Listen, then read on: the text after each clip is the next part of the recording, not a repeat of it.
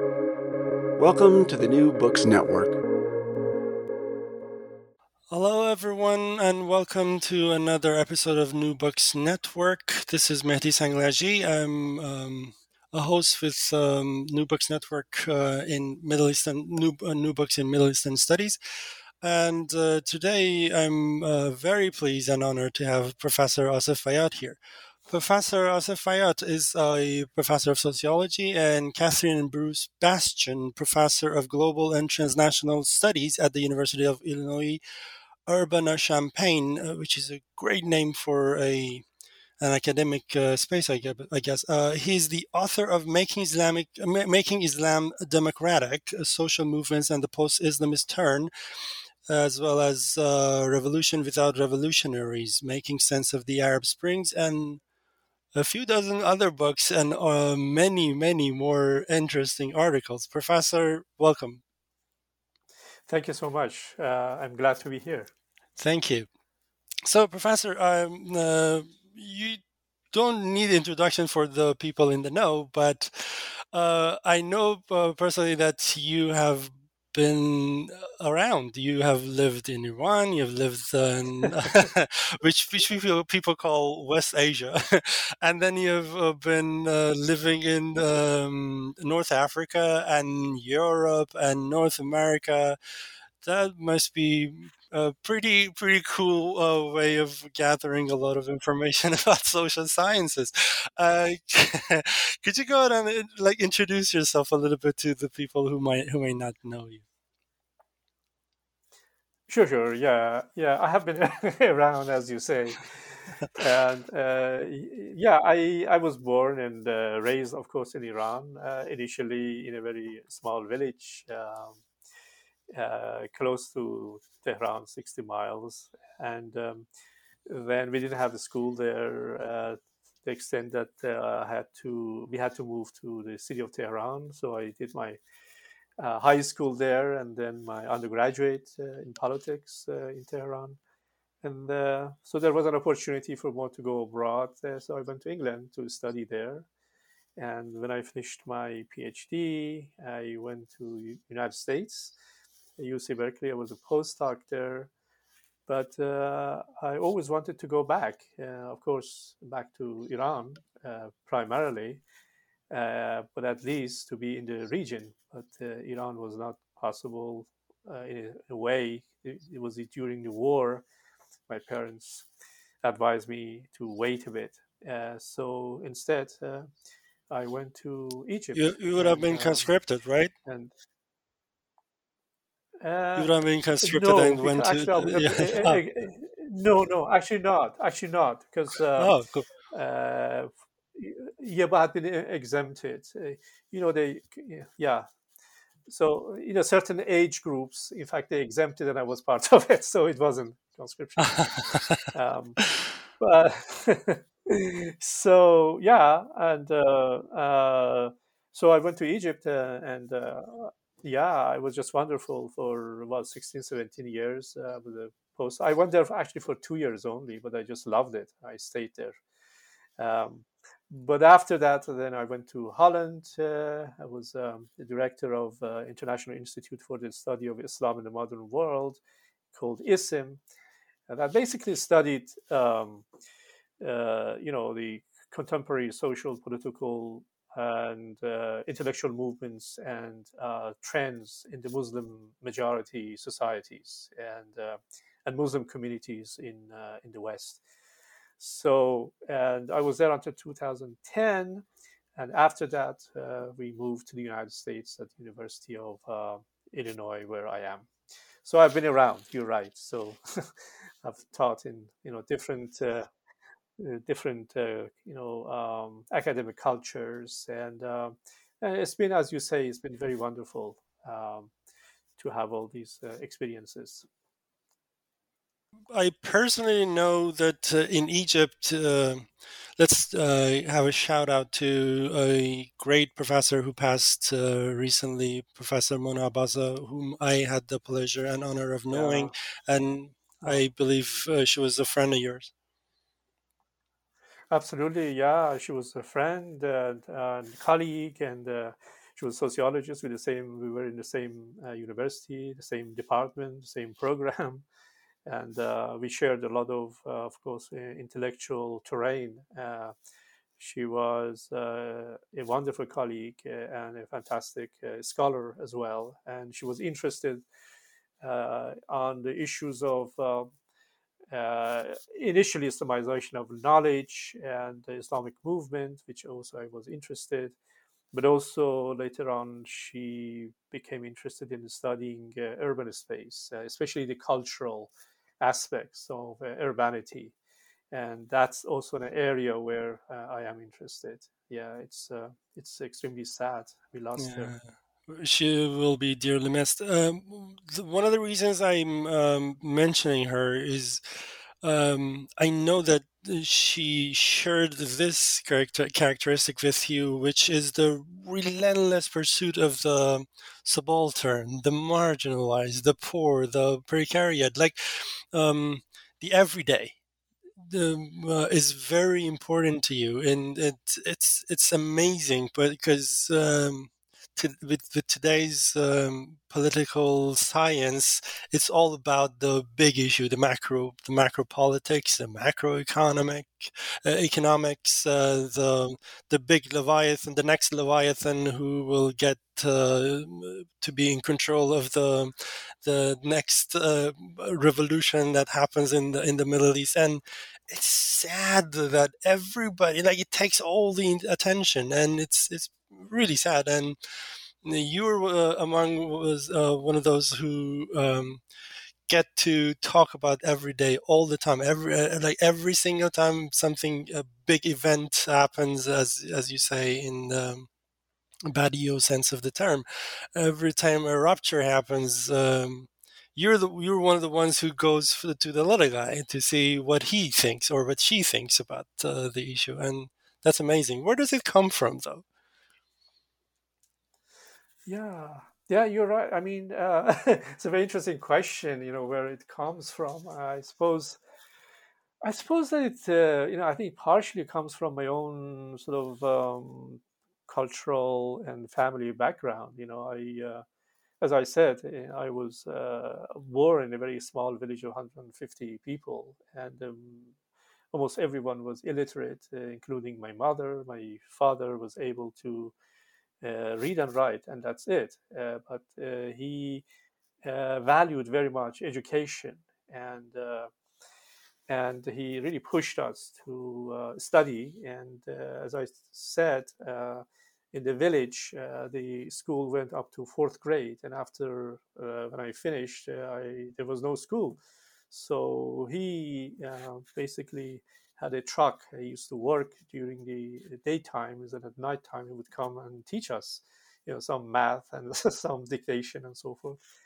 But realized that you know we need also have a kind of formal education. He couldn't manage, you know, so that's why, as uh, they say in those days, uh, muhajirat, uh, we migrated. We moved the entire family to uh, Tehran in a kind of a poor area of Tehran, the south, uh, where we settled. But at least we had uh, we had uh, a school, and so I mean this life experience uh, and the life of the poor and their aspirations and uh, uh, their dreams, but especially their incredible sort of investment on children. Yeah, because they wanted their children not to be like themselves. They wanted their children to be better, right? Yeah, and, move uh, up socially. I have to say that you know, uh, absolutely, and uh, so they uh, invested on the ch- children and on education, and I think. Uh, education really played a very important part, uh, even if it was a lousy education, state-run, and so forth. But nevertheless, it was an important, you know, venue. So I think perhaps my sensitivity to the life uh, of the subalterns of uh, uh, as those people who are not really taken very seriously, you know, often in academia, uh, and uh, perhaps anthropology does, and but others, by and large, um, do not take them seriously as uh, you know, important agents of social and political transformation. I think so. That maybe was one reason why I became very interested in uh, understanding their lives. But in particular, you know, for me, the central question, you know, from the very kind of start was how these, you know, people uh, uh, being under, uh, shall we say, uh, unfriendly economic uh, structures um, and um, for instance in more recent years neoliberal economies authoritarian regimes and so how are they able to you know survive and make their uh, life better and uh, and and in what way their doings their activities change their lives and uh, the surrounding societies in which they uh, operate and they live. So that was my central question, really. And uh, so that kind of led me first. My first actually PhD was, you know, uh, working on uh, the activities of uh, factory workers, uh, their role in the Iranian Revolution of 1979. So that was my kind of ser- first serious book that was my PhD dissertation, which interestingly, after so many year,s it has just recently been published in Persian. It had been oh my published God, in yeah. English. So, oh, that's right. I think 35 years ago or something. but uh, only, yeah, only just um, you know, a few months ago it was published in in Iran. And then I followed, of course, you know, other uh, subaltern groups. Uh, uh, you know, um, you know, whether they are marginalized, uh, you know, youth and, and, and women and uh, and, uh, and other, uh, you know, um, uh, groups. Um, so, in first in their day-to-day lives, and of course, the last uh, or latest book that I have written, and I suppose the subject of, you know, our conversation is, and that was very important for me, how the everyday life is connected to big revolution. How mundane yeah is connected to this monumental yeah.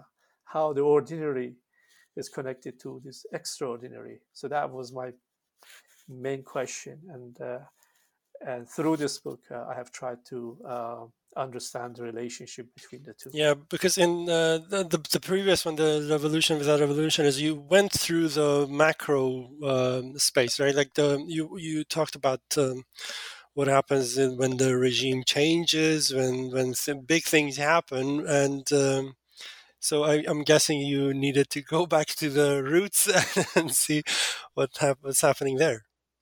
Absolutely, absolutely, yeah, yeah in fact, uh, I think as I explained in the book, uh, in fact, I began really thinking about this book number two or the second volume, shall we say, first.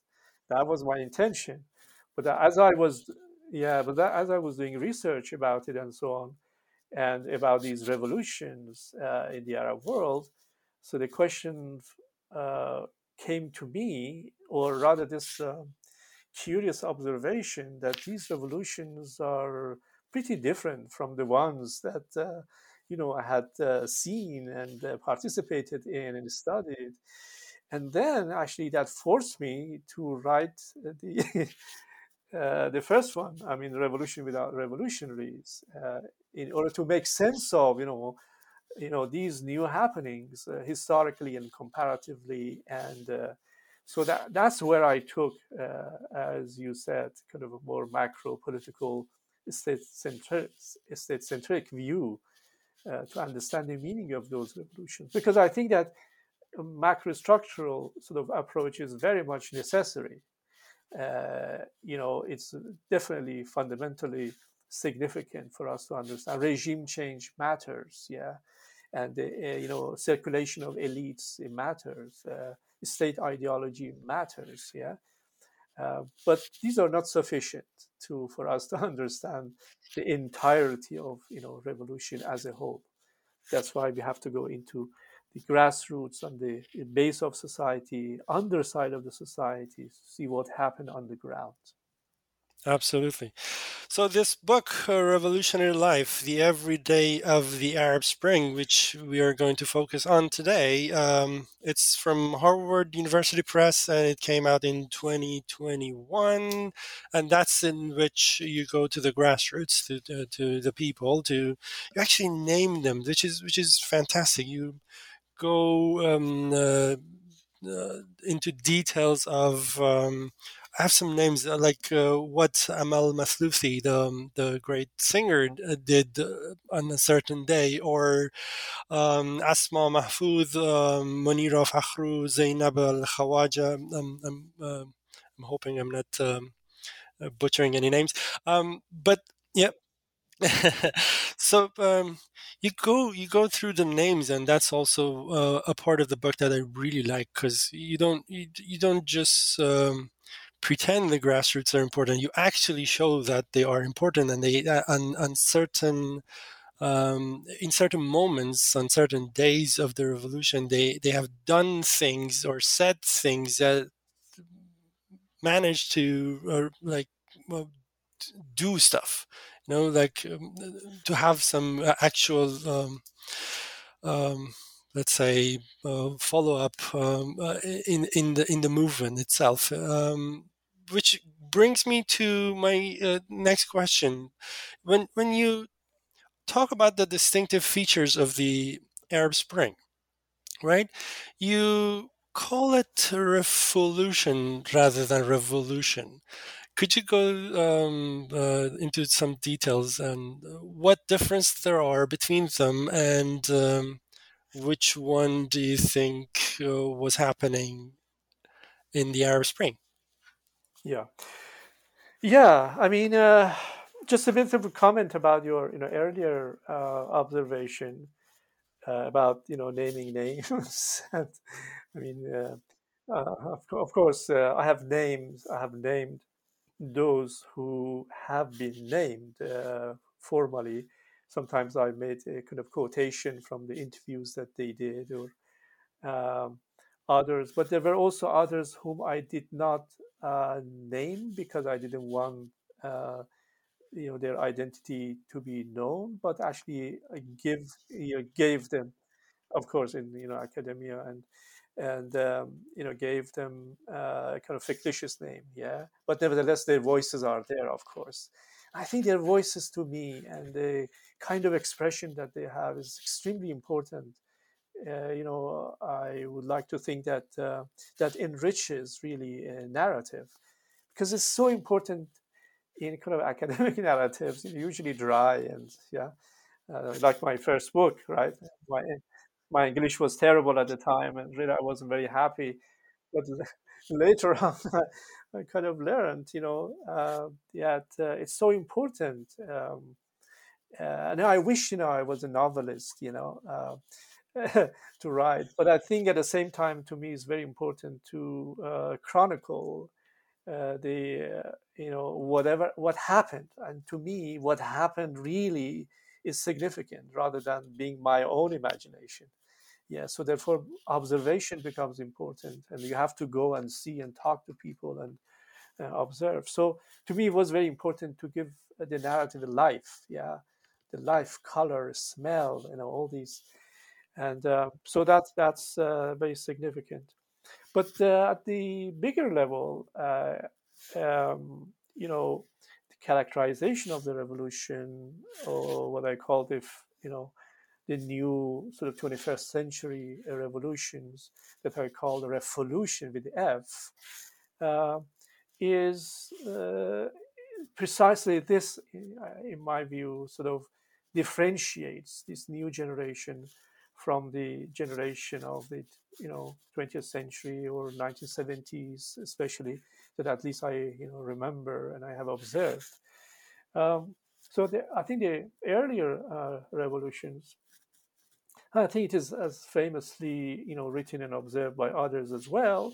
So uh, these were really somewhat fully fledged revolutionary movements in the sense of uh, the movements, uh, mass movements that uh, emerges. It has you know certain often charismatic you know, leadership that kind of represents uh, the revolution and uh, pretty you know good other, yeah, I mean. Um, uh, of course, vanguardism is a you know uh, you know sort of different kind of concept of more Leninistic. Uh, it has a particular connotation. We can actually talk about it, uh, but uh, but uh, basic leadership, you know, like what happened in South Africa, for instance, under you know Nelson Mandela, and um, but also the organization and a certain degree of even you know hard power uh, so that it builds up and pushes the incumbent uh, regime into either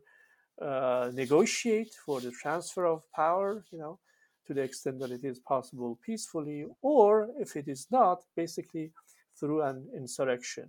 And the result is a kind of significant transformation in the ideology, in the mode of governance of, of the elites.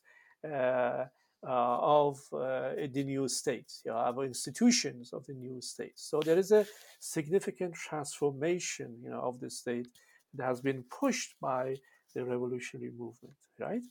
So often, you know, revolutionaries uh, basically come to power, you know, sometimes through elections, uh, uh, and uh, you know, other times as if that because they have done the revolution, they have the political capital of seizing the state power. Okay.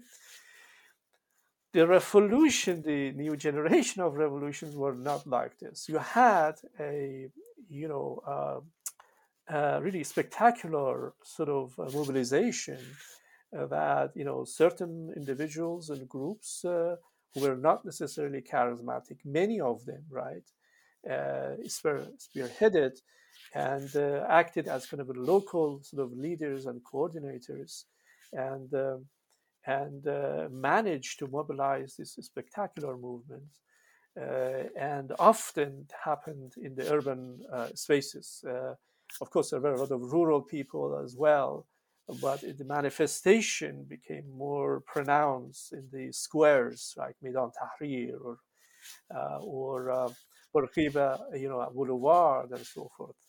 And uh, so, you know, in other words, these revolutionary movements, they were revolutionary movements, right, uh, that emerged to compel, to force the incumbent regimes to reform themselves on behalf of revolution, rather than, you know, the revolutionary movements emerging to take the state power and change it.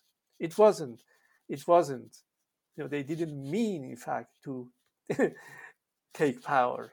They wanted to see that the regime itself somewhat, you know, transformed, somewhat kind of reformed huh, through elections and so on and so forth and that I think differentiated because it had uh, consequences for the outcome. Absolutely, but um, wasn't it mostly through the like the start of it, like the begin at the beginning of it? They they they were not thinking of actually um, uh, dethroning Hosni Mubarak, let me say the the new pharaoh, right? But um, but to, towards the end when when it goes uh, and like when when they're they're in Tahrir Square and the police comes with camels and actually hits them or I don't know uh, uh, tramples them something changes right? Like some something changes in the space that makes makes the dis- distinction between refolution and revolution right? I mean it, it yeah. Go ahead yeah. Yeah yeah. Uh, so yes, uh, that's very important actually to also think of the dynamics uh, of uh, you know a you know revolutionary uh, movement. So yeah, at the beginning, of course, uh, you, you know if you want to talk about Egyptian, I think we should first talk about you know the Tunisian because they were the first, right? And I think that affected Tunisian, right? You know so as we know that basically that began with the self-immolation of uh, of um, Bouazizi in Sidi Bouzid. Of course, there had been uh, there had been protests in the past, right? In the past decades, yeah, in different cities, uh, especially in mining areas and so forth. So, but that did not lead to the kind of uprisings that we saw it happened in 2010, right in in in Tunisia. So so it, the trigger was, you know, self-immolation of Muhammad Bouazizi and the involvement of uh, relatives, friends, and the people who were yeah. close to Snowballing him, from the trade unionists, and, uh, exactly, yeah. Uh, so as such, there wasn't, you know, to, to my understanding, uh, you know, people who had been planned, you know, to overthrow the regime. Exactly. As far as I know, it wasn't like this. Yeah. Yeah. Maybe some individuals had, right? Probably. But this didn't happen because they had planned and they acted upon. Exactly. right? Exactly. Uh, those people, of course, got you know involved in. Yeah. And then when this happened, and uh, we know the story, and the, you know, um, uh, the uh, Ben Ali, you know, flees the country, and it is declared that you know revolution has happened. So this is a time that Egyptians also, the Arabs, basically watching you know, what was happening, yeah. And the Egyptians, to my understanding, they had uh, activists had already organized, yeah, um, the 25th of January, which was a police day, to uh, to protest the police brutality with respect to the torture of uh, a man, young man called Khaled Said. So that was their plan. But when this happened, you know, you know, Tunisia happened, and the concept of revolution, Thawra, yeah, became prominent.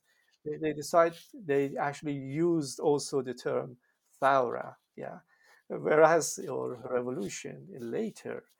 Uh, but uh, in fact, a number of activists were telling me that they were not expecting, you know, so many people to come uh, you know, on Oh, the yeah. street. So Everybody was shocked. a lot of them, you know, activists, shocked, including you know the protagonists and activists themselves. Yeah. yeah, yeah. And uh, because earlier, you know, I had been, you know, I had lived in Egypt and in Cairo, and uh, my university uh, was right there in Medan Tahrir, uh, American University, and I have observed, yeah, how the activists would mobilize and how many people, you know, two, three thousand maybe people maximum would come. But this time was uh, different.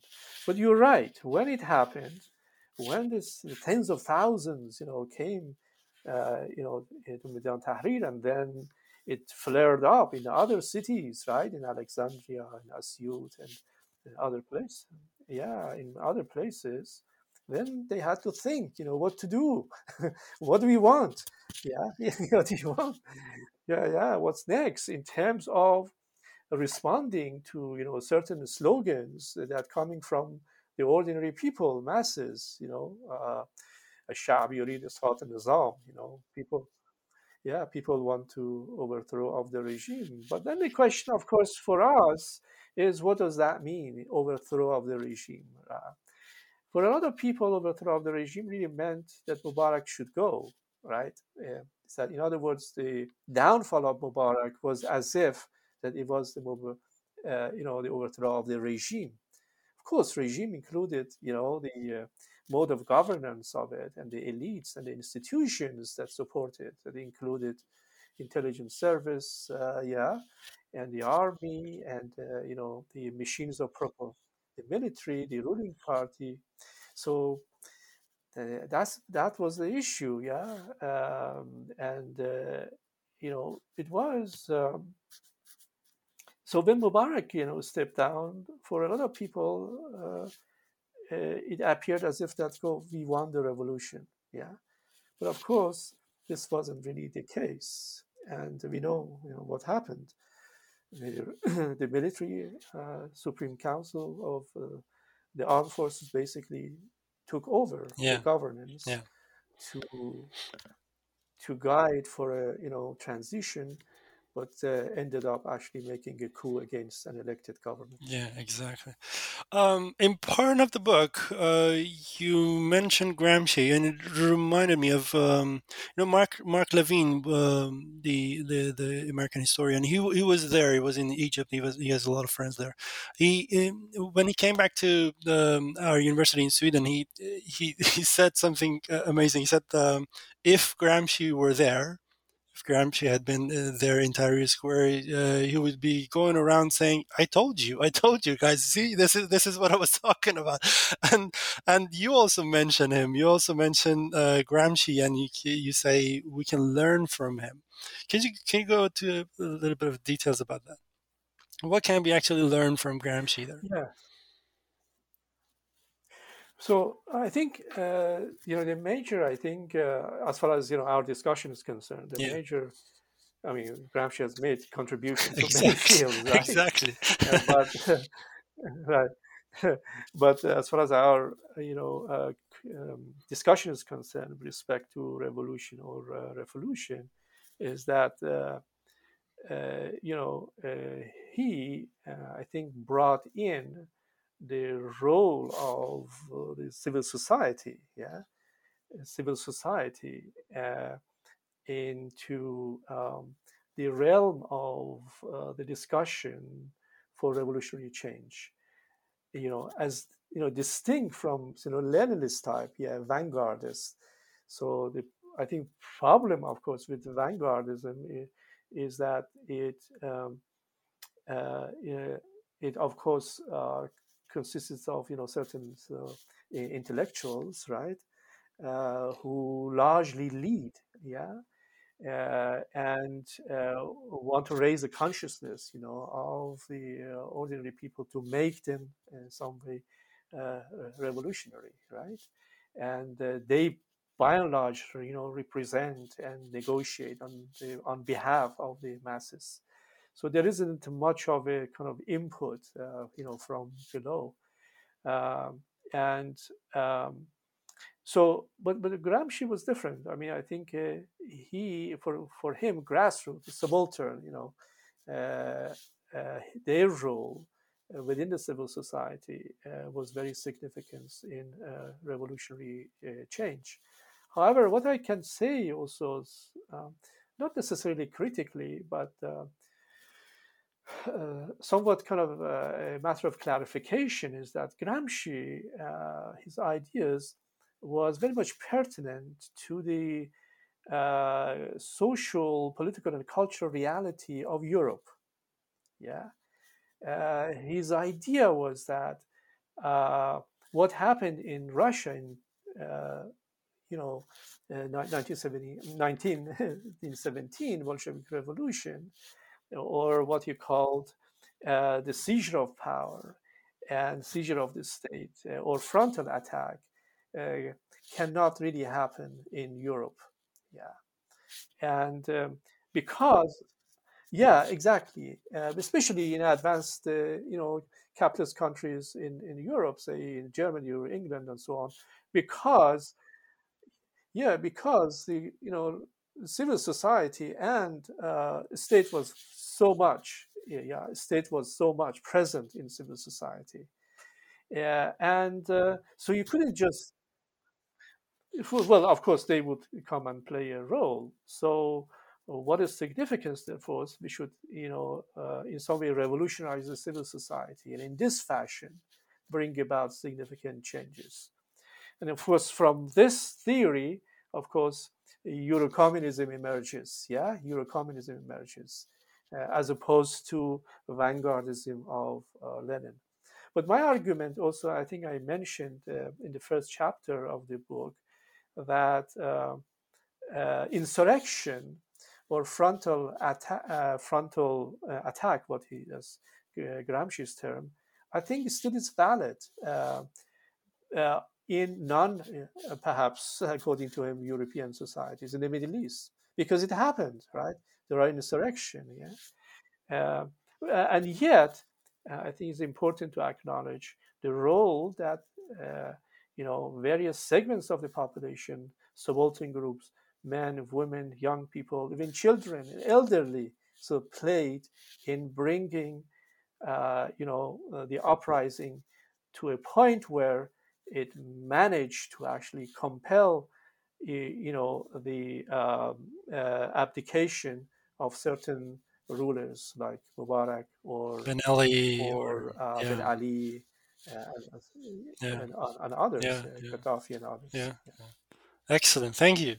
Um, Uh, Professor, um, for people who know you and have read your books, there's a thread of um, important concepts which you uh, you insist on, and uh, but sometimes I feel like the, there are no nuances on them. But um, you insist on people listening to these um, changes, these small changes, or observing them more carefully.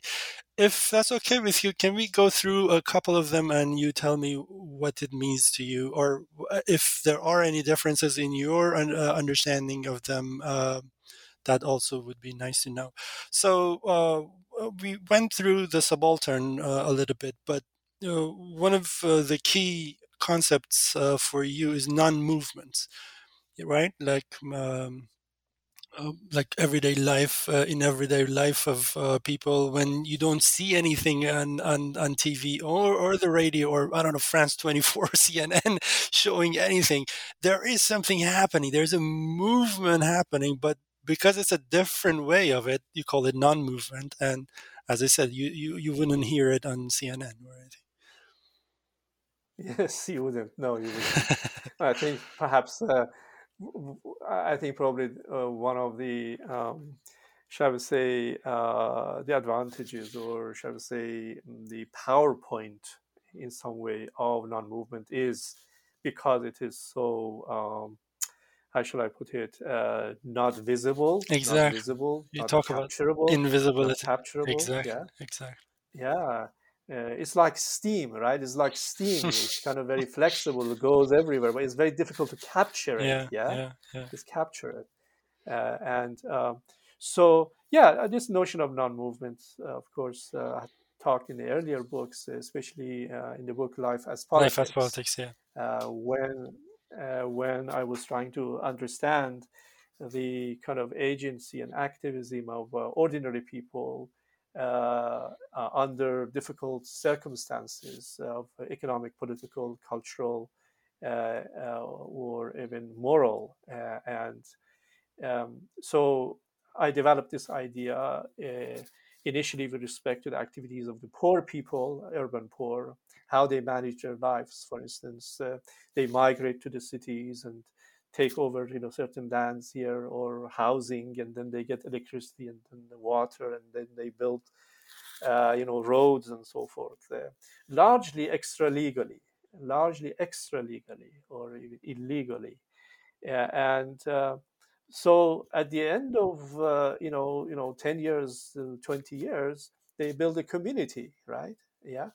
So I called, you know, initially I called you know those activities in terms of the quiet encroachment of the ordinary people.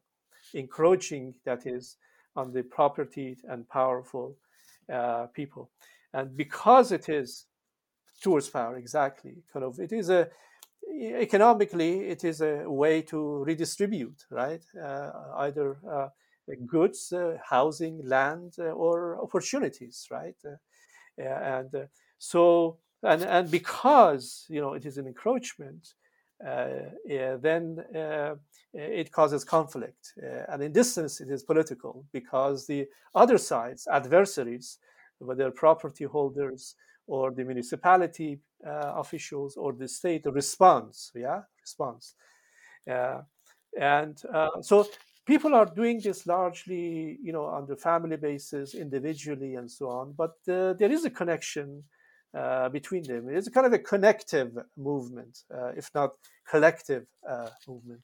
That's why later on I formulated in terms of uh, the um, collective action of uh, non-collective actors.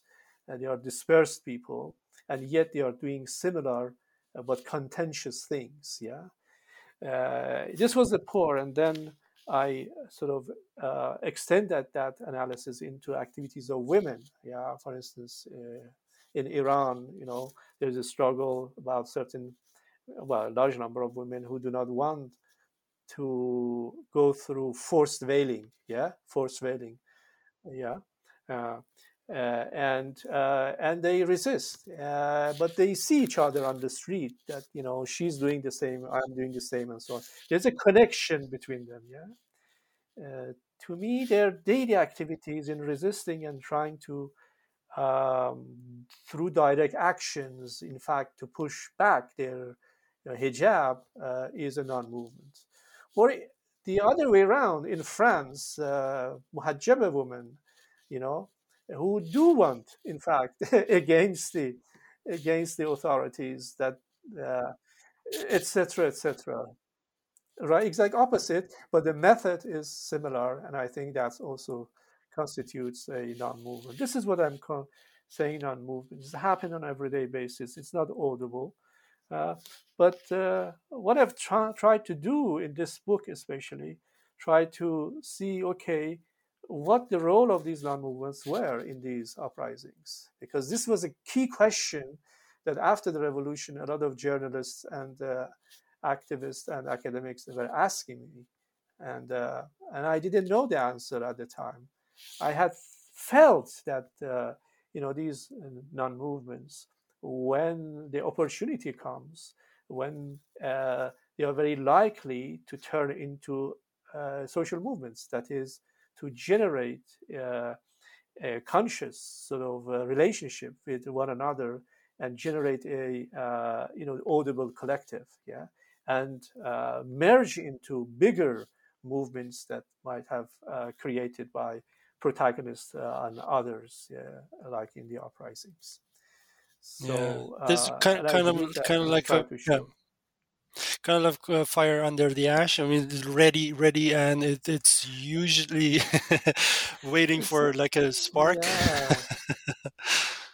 something yeah. like this, something like this. Exactly, I think because non-movements, by and large, you know, mm, keep people pretty mobilized because constantly yeah. they are they yeah, are doing something and they are in conflict and they are trying to extend their life chances and they are receiving sort of uh, you know uh, reactions from the adversary. So they are constantly in mobilization in some way, yeah. but in a very quiet fashion. Yeah. Yeah, you can you can write volumes of books uh, on what people um, discuss politically in in taxis. You know, just because I mean, like foreigners don't know that, like Westerners don't know that taxis are collective places. You know, they they, they take one person, one taxi, but for us, it's like a space. It's like a, a social space. Yeah. Absolutely. Yeah. Absolutely. Yeah. Excellent. Yeah. Thank you. Uh, well, the, the, other one, the, the next one, uh, I uh, really liked in your book, uh, the the concept of the precariat. You go through that, and it's it's amazing because uh, in the old times it was the proletarian, right? The proletarian, the proletariat yes. was yes. was this um, idea of like the the the the mechanic with the with the hammer in his hand, right? But the precariat is much more inclusive and much more up to date, I, I, suppose. So, if you um, mind, please, uh, yeah, go through that. Sure, sure, sure. Uh, but uh, the concept of precariat is not uh, originally mine. Yeah, it's not. It's uh, actually, uh, I think maybe I don't know who uh, coined it, but the Guy Standing, uh, who's a political economist, uh, he actually wrote a book on precariat, yeah, and uh, he referred to the changing sort of uh, you know dynamics of labor market in the Western countries in particular, and how in the earlier times when you had a good degree of job security and perks and so forth. Uh, you know, supported also by unions uh, and so forth. These things really have changed, and uh, um, and now these people, even the educated ones, are pretty pre- precarious. Yeah, and he called you know these emerging uh, thing precariat. Uh, but actually, uh, I talk about uh, what, somewhat similar but also different phenomenon in the context of the countries of the Middle East and maybe in other countries of the global south as well. I call them middle class poor. Oh, you love that. I love poor. that. Yes. Yeah. Yeah. Yeah, and I think that is a, uh, it is it is like a class now in the sense that it, it continues to persist, and there is some degree of even uh, identity formation among these. So these are this is the class that uh, uh you know largely has educational capital. Yeah, educational yeah. capital. A lot of them have been to university and so on, and it was a knowledge capital. You know, they know what is happening in the world they are very well versed in uh, the uh, in a world of sort of um, activism and and uh, and uh, education and the internet and so on and so forth. Uh, however, economically, the situation has forced them and compelled them to live the lives of the poor, of the traditional poor, in the squatter settlements in informal communities or being uh, uh, you know in precarious jobs uh, like taxi driving or uh, uh, or casual uh, jobs in even worse uber driving or something I mean? yeah. Or something like a variety of them yeah? Yeah yeah. So and, and that sort of um, you know this in some way duality this this um, awareness on their part that they sort of deserve to be better and have better than what they have or are, uh, you know, give them this incredible moral outrage. And uh, I think they become very significant uh, political uh, players. Yeah. Uh, and I think they have played a very significant part, you know, in the Arab Revolution also the Iranian uprisings in recent years. Yeah, yeah, a couple of years ago. We, yeah. we have had um, uh, a few of those in Iran, like um, movements that uh, didn't change much in the macro space, but uh, like macroeconomics, macro um, politics, but they've had immense um, change they, they they they have made radical change in the minds of the people who have until very recently were um, were happy with the reformers and reformists and uh, the likes of uh, Khatami or um, others uh, other reformers but now are just just beyond it beyond it. They're, they're just not taking it anymore. For the like uh, price uh, yeah gouging price uh, uh, price of the fuel they go to the streets um, and right. other yeah that's right that's right that's right yeah oh yeah yeah sorry no, no i was just going to uh, just uh, like uh, as a continuation of what you were saying i was going to read yeah. read a little yeah. part of part of your book uh, just a little little um, okay. um, part of this uh, which is which i find fantastic and it uh, says a lot about um, your oeuvre of work, like uh, all your work, and, and um, it says, I'm not beginning from the beginning of the sentence, but it's on page 113, if anybody wants to see it. The story of revolution is thus not just about regime change, however significant that may be. It is also about what happened in the underside, among the grassroots, in the everyday. It is about what the revolution meant to the ordinary people and how they partook in revolutionary dynamics. I, I love this. I, okay. I feel like that is what is missing usually from situations like that. Uh, very true. I think. Uh, I think. Um, I mean the. You see the relationship between grassroots, ordinary people, underside, and revolution, by and large, remained unexplored. Yeah, uh, both uh, in the revolutionary, lit- I mean, literature on revolution and also literature on everyday life. As I have very uh, sort of uh, tried to show in the first chapter, that these two have different, uh, you know, literature of their own, different studies, even different like academic departments. You know, everyday life basically is studied in anthropology or in um, you know gender studies, women studies, revolution basically either in history or political science. Yeah, uh, and e- even sociology does not really study much uh, you know revolution. They do more social movements and so forth. So there is a kind of desperate uh, literature and approaches, and uh, so therefore, you know, academically, we see this separation between, uh, you know, different genre of uh, literature. I've tried to bring these two together through the analysis of uh, the Arab uh, uprising, because as you read, I think the story of uh, revolution will remain incomplete uh, if it only focuses on the regime change or transformation of the state. And it needs to actually look at what happens on the underside of the society, uh, what happens to the grassroots, to women, young people, the poor people, uh, ethnic minorities, and so on. Uh, and uh, because first of all, I mean, they have been very significant in bringing the uprisings into fruition, but especially in post-uprising times, uh, you know, there's a lot of activities going on on the part of these grassroots in their localities, which I have tried to actually chronicle, you know, in the farms, in factories, in families, you know, yeah. in the universities, in the neighborhoods, bazaars. So yeah, exactly, exactly. Amazing. So that takes me to the um, next question, which I I believe for a lot of younger generation who would uh, read your book is is the question, and that is, um, so what next?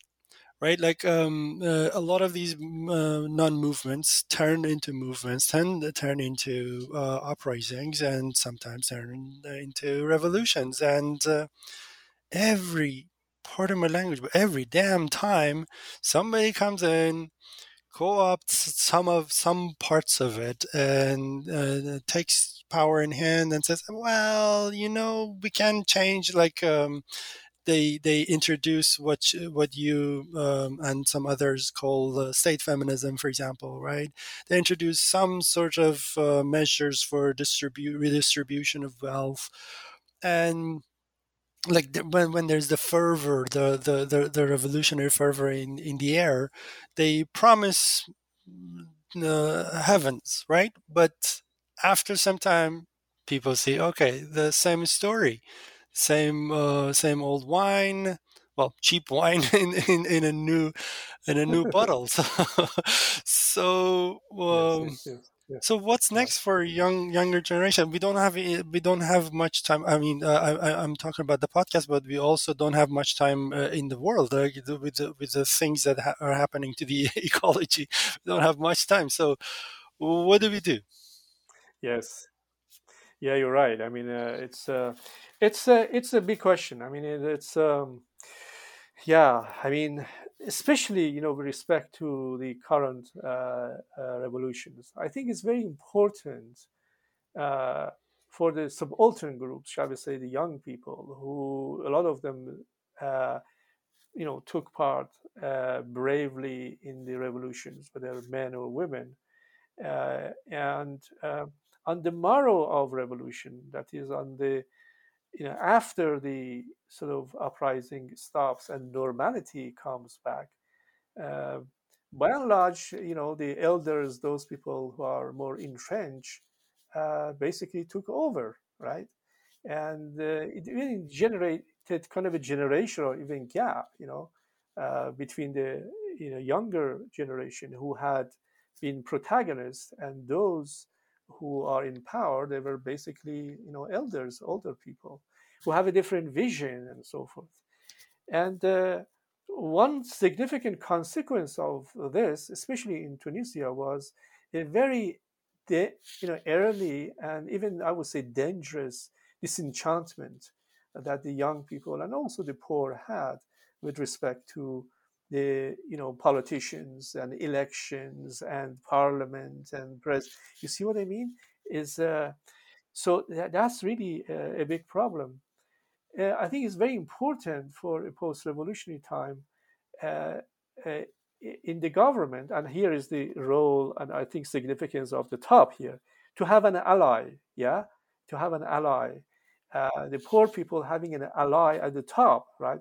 So that they can actually lobby and work for, for the interests of the poor people, yeah, who are already active, yeah, uh, on uh, the grassroots level in the farms and the factories and so on and so forth. Yeah, uh, but uh, neither I think in Egypt. Uh, yeah, I mean to uh, take you know um, you know take the concerns of those constituencies very seriously at the legal level, yeah, at the policy level, yeah, this, you know broad policy level, and this really didn't exist, I think, in the revolutions, yeah, uh, and um, uh, so so that you know made them very uh, disappointed and disenchanted, uh, which is very, I think, uh, dangerous. Um, but you know, young people uh, have in some way continued at the grassroots levels. I mean, a good number of them have been very disappointed and disenchanted and exited, you know, from politics and have, you know, chosen exile and so forth. But there are still others who, you know, try to, you know, make changes, but at the largely uh, local level. What has remained, however, that they have an experience of a big transformation, big change, and that is, uh, I think, very significant. They had experience, you know, for some even fleeting time, a kind of taste of freedom and taste of being in charge of things. You know what I mean? And I think that memory, I think, remains. That experience remains, and I think uh, the you know can inform, yeah, them and their children. And I think this is how really change really takes place uh, gradually. Yeah. Um, that can affect, you know, the stakeholders and so forth. Yeah. Um, even uh, on a side note, I really like saying Sorry. that. Please, please. Just I just want to finish with this. That even I can go further. Even in those regimes that uh, have had a coup and uh, you know restoration and counter revolution and so on, even those regimes cannot uh, ignore, yeah, cannot simply dismiss uh, the uh, continuing demands and concerns of uh, the revolution, and in some way uh, they have to respond, you know, to it. Um, you know, and that's why sometimes, on the one hand, they want to get rid of revolution, the word revolution, and disparage it. But on the other hand, these regimes have been profoundly affected by those very, uh, you know, bottom-up uh, revolutions in their policies. Yeah, at, at the very least, they have to be on, on their toes uh, from now on. Like they have they have to listen to some of the complaints. Yeah. On the side note, I really like that you you you put it in the in the uh, framework of alienation because it, it, really seems because uh, I was there in uh, 2010 in Iran and I was in the streets and I saw uh, it's, it's it's amazing that you call it uh, alienation because it is exactly alienation because the, the work is being done by by the younger generation and the the the benefit goes to some somebody else right somebody who's already yeah, yeah, yeah. It's amazing that you call it alien. It it is the the quintessential definition of uh, alienation, actually. So no no wonder that most younger generations are alienated. Um, Absolutely, amazing, amazing. Thank you, Professor. Um, uh, is there a part of the book that we missed and you would really like to put out? Well, you were so thorough and you were so comprehensive your Uh, observation and discussion that really I think you uh, uh, really highlighted uh, perhaps some of the most important you know aspects uh, of the book and its you know orientation. so I want to thank you for you know following the discussion so thoroughly. I appreciate that. My pleasure. My pleasure, sir. And uh, what's next for Professor Bayat? What what are you working on right now? Oh dear, this is interesting. I'm actually, uh, I've yeah, I've worked. I've been very preoccupied with the Arab Revolution for the past maybe twelve years or so, yeah. and uh, maybe I will kind of uh, finish that by uh, writing about. I think an article on counter revolution and the new regimes and in what way they have been affected by the revolution, despite the fact that they are uh, they want to disavow, you know, uh, the revolution, and yet they are embracing. There's a very interesting contradictions that you know they have. I want to do that, uh, but then uh, you know my hope is that uh, uh, I uh, would like to work more on Iran. Yeah. Go back. I used to work a lot on Iran, Yeah. and and I have a. Um, you know, a project that very much personal to me myself, and I want to pursue that Amazing. in the remaining years. Amazing. Very good. Very good. Thank you very much, Professor, for the time, for making time for this book and for writing these books. So obviously, they have they have had immense um, effect on me, and I'm pretty sure I know actually know there's um, many people who have the same um, impression of your books. Thank you for all you've done. Thank you so much again for uh, having me in your program. I very much enjoyed uh, having a nice conversation with you. My, Thank you. my pleasure, sir. Okay, goodbye.